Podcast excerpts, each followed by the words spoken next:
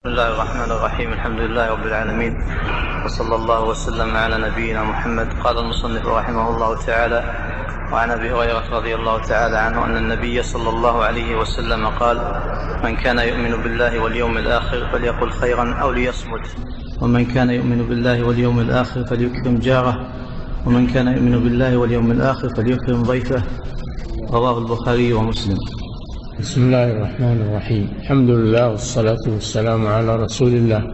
هذا الحديث فيه من كان يؤمن بالله واليوم الآخر. فيه بيان شيء من خصال الإيمان لأن الإيمان له خصال وله شعب كثيرة وكل أعمال الخير وكل الطاعات والقربات كلها من الإيمان لأن الإيمان قول باللسان واعتقاد بالقلب وعمل بالجوارح. فالأعمال سواء كانت من أعمال القلوب كالخوف والخشية والرغبة والرهبة أو من أعمال الجوارح كالصلاة والصيام والحج والصدقة وغير ذلك كلها من حقيقة الإيمان داخلة فيه. وفي هذا الحديث بيان شيء منها. الأول قوله صلى الله عليه وسلم من كان يؤمن بالله واليوم الآخر. الأصل هو الإيمان بالله عز وجل. اليوم الآخر الذي هو البعث والنشور. يوم القيامة لأن من آمن بالبعث فإنه يستعد له. مجرد أنه يؤمن بالبعث ولا يستعد لا يستفيد شيئا. لا بد أن يستعد للبعث.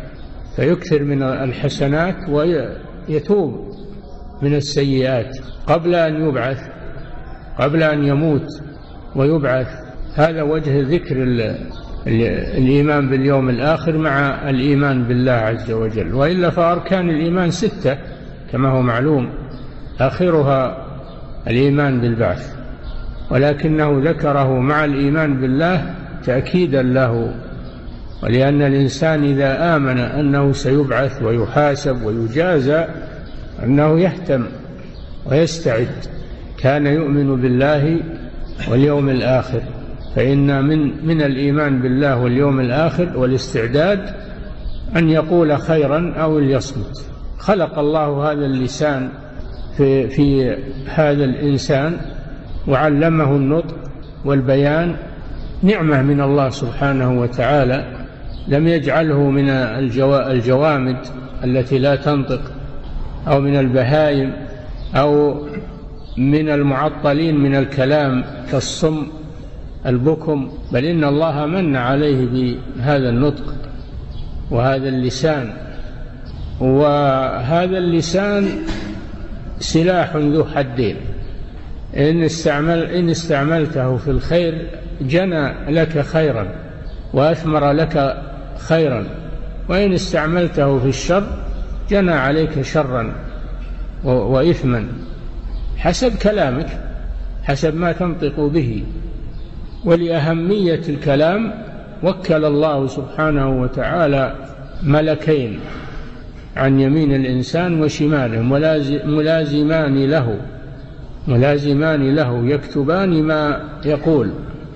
ما يلفظ من قول إلا لديه رقيب عتيد يكتبان ما ما يتلفظ به ما يلفظ من قول سواء كان طاعة أو معصية أو حتى المباح حتى الكلام المباح. العموم الآية عامة تشمل حتى الكلام المباح تدل على أنه يكتب. فهذا الكلام الذي يصدر منك يكتب ويحصى.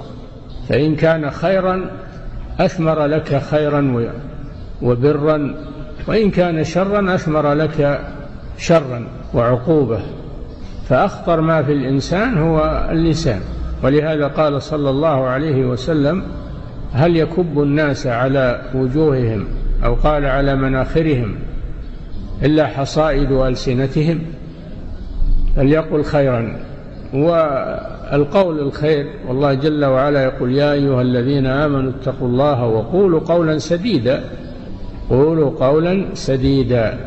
ليقل خيرا والخير الكلام الخير مثل التسبيح والتهليل والتكبير وتلاوة القرآن والذكر الأمر بالمعروف نهي عن المنكر تعليم العلم النافع الإصلاح بين الناس كل كلام من رضا الله جل وعلا فإنه خير. قال تعالى لا خير في كثير من نجواهم إلا من أمر بصدقة أو معروف أو إصلاح بين الناس. ومن يفعل ذلك ابتغاء مرضات الله فسوف نؤتيه أجرا عظيما. والكلام لا يكلفك. هو مثل الصلاة والصيام والجهاد يكلفك؟ لا الكلام ما يكلفك. وأنت جالس وأنت نايم وأنت راكب وأنت ماشي واللسان ما يتعب من كثر الكلام. البدن يتعب من الطاعة لكن اللسان ما هو بيتعب. فاشغله بما ما يفيدك. واجعل كلامك فيما يفيدك. ليقل خيرا أو ليصمت. إذا لم يقل خير فليصمت من أجل أن يسلم. أما أن يقول شرا فإن هذا يهلكه. إذا سكت سلم وإذا نطق فإن كان خيرا غنم وإن كان شرا هلك. وأكثر ما يصدر من الإنسان خصوصا مع الغفلة ومع ضعف الإيمان ومع أكثر ما يصدر منه كلام سيء أو كلام من فضول الكلام لا فائدة فيه. ولهذا الله جل وعلا كره قيل وقال قيل وقال ما الإنسان شغل إلا قيل وقال قيل كذا وقال فلان كذا. كأنه يحصي أقوال الناس مشغول بها. والكلام الشر مثل الغي مثل الغيبة والنميمة والشتم وقول الزور وشهادة الزور.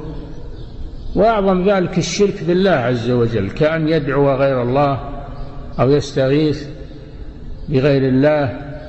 أو غير ذلك من الكلام المحرم فهو محصن عليك ومكتوب في ديوانك وستحاسب عنه يوم القيامة فعليك أن تكف لسانك عما لا فائدة فيه ولا تحتاج إليه.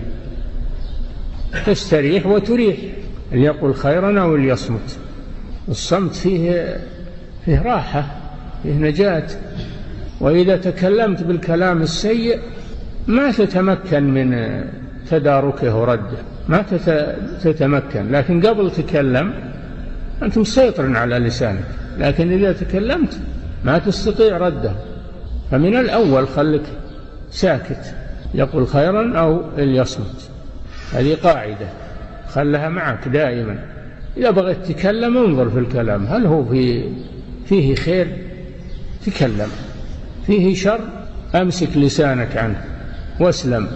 ومن كان الكلمة الثانية من كان يؤمن بالله واليوم الآخر فليكرم جاره. والجار كما سبق هو من يجاورك في المسكن وله حق في الكتاب والسنة والإجماع. قال تعالى واعبدوا الله ولا تشركوا به شيئا وبالوالدين إحسانا وبذي القربى واليتامى والمساكين والجار ذي القربى والجار الجنوب والصاحب بالجنب الجار له حق من الحقوق العشرة مذكورة في هذه الآية. والجار ائتمنك وجاورك فلا يصدر منك في حقه أذى لا بالقول ولا بالفعل.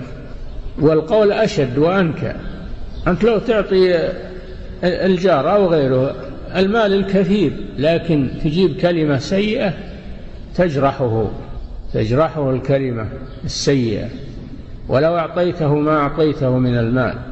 أما الكلمة الطيبة فإنها تؤثر فيه فإنها تؤثر فيه تؤثر فيه خيرا ومحبة لك. ولو ما أعطيته مال الكلام الطيب له تأثير وله فائدة أكثر من المال. وقوله فليكرم جاره يشمل الإكرام بالقول وهذا هو الأسهل والأنفع. أن تقول له الكلام الطيب وتسلم عليه وترد سلامه إذا سلم عليك وهكذا. الكلام الطيب. ويشمل ال ال الإكرام بالفعل أن تهدي إليه تتصدق عليه إذا كان محتاجا وتقضي حوائجه إذا كان عاجزا تتعاهد جارك تتعاهده وأيضا تغض بصرك عن عوراته وعن الاطلاع على أسراره وأيضا تمسك سمعك عن التصنت عليه أو فلا تؤذي ولا تلقي الزبالة أو الأذى عند بابه أو في طريقه. تكف أولادك عن أذية أولاده وهكذا. كان يؤمن بالله واليوم الآخر فليكرم جاره. قد قال صلى الله عليه وسلم ما زال جبريل يوصيني بالجار حتى ظننت أنه سيورثه. هذا من عظم حقه من عظم حق الجار. الجوار له أحكام أهمية بين الناس. لا تسئ إلى جيرانك لا بالقول ولا بالفعل بل العكس عليك أن تحسن إليهم. وهذا من الإيمان. إن كان يؤمن بالله واليوم الآخر فليكرم جاره. مفهومه أن أن إيذاء الجار نقص في الإيمان.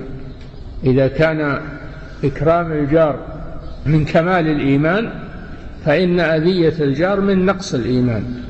الكلمة الثالثة ومن كان يؤمن بالله واليوم الآخر فليكرم ضيفه. الضيف هو الذي ينزل بك والضيف إكرام الضيف يجب في القرى والبوادي التي ليس فيها مطاعم وليس فيها محلات بيع الأكل والشرب والمأوى ليس فيها فنادق ليس فيها مطاعم. القرية ليس فيها شيء البادية كذلك ليس فيها شيء.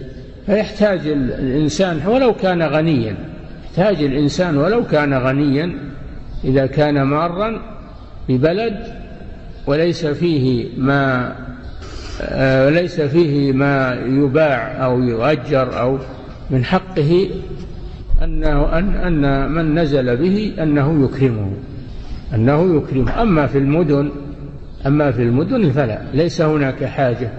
فيه مطاعم فيه فنادق فيه حلات تأجير ليس فيه. فإذا كان غنيا فهو ليس محتاجا. أما إذا كان فقير فأنت تتصدق عليه لفقره. ما هو لأنه ضيف أنه محتاج. أما في القرى والبوادي فهو محتاج سواء كان غنيا أو فقيرا. وجاء في الحديث يومه وليلته. جاء في الحديث ثلاثة أيام. قالوا الواجب يوم ليلة وثلاثة أيام هذا من باب الاستحباب. هذا من باب الاستحباب. فليكرم ضيفه وفي حديث آخر فليكرم ضيفه جائزته. قالوا يا رسول الله وما جائزته؟ قال يومه وليلته. وإكرام الجار وإكرام الضيف هذا من من خصال من خصال العرب الطيبة قبل الإسلام فمن خصالهم الطيبة التي أقرها الإسلام منها إكرام الجار وإكرام الضيف. هذا كان معروفا عند العرب وهو من صفاتهم ومن مفاخرهم. أنهم يكرمون الجيران ويكرمون الضيوف وأشعارهم في هذا كثيرة وألهم كثيرة. الإسلام أقر هذا حث عليه لما فيه من الخير.